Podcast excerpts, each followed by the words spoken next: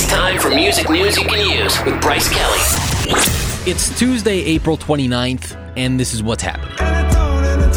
Coldplay released their new album, Ghost Stories, in a few weeks, and yesterday they announced that they've hidden handwritten lyrics from the album's songs in various books and libraries all over the world. One will even come with a Willy Wonka style golden ticket that would take you and a friend to London to see Coldplay live. Sonic!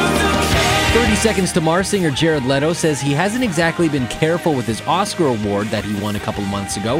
He says people have been pawing at it, and as a result, it's gotten a few nicks and scratches, and he says it even disappeared at one point, but he did eventually get it back. Sonic!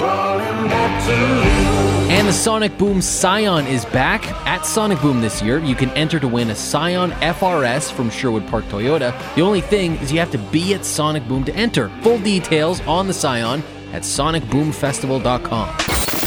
That does it for another edition of Music News You Can Use on Sonic.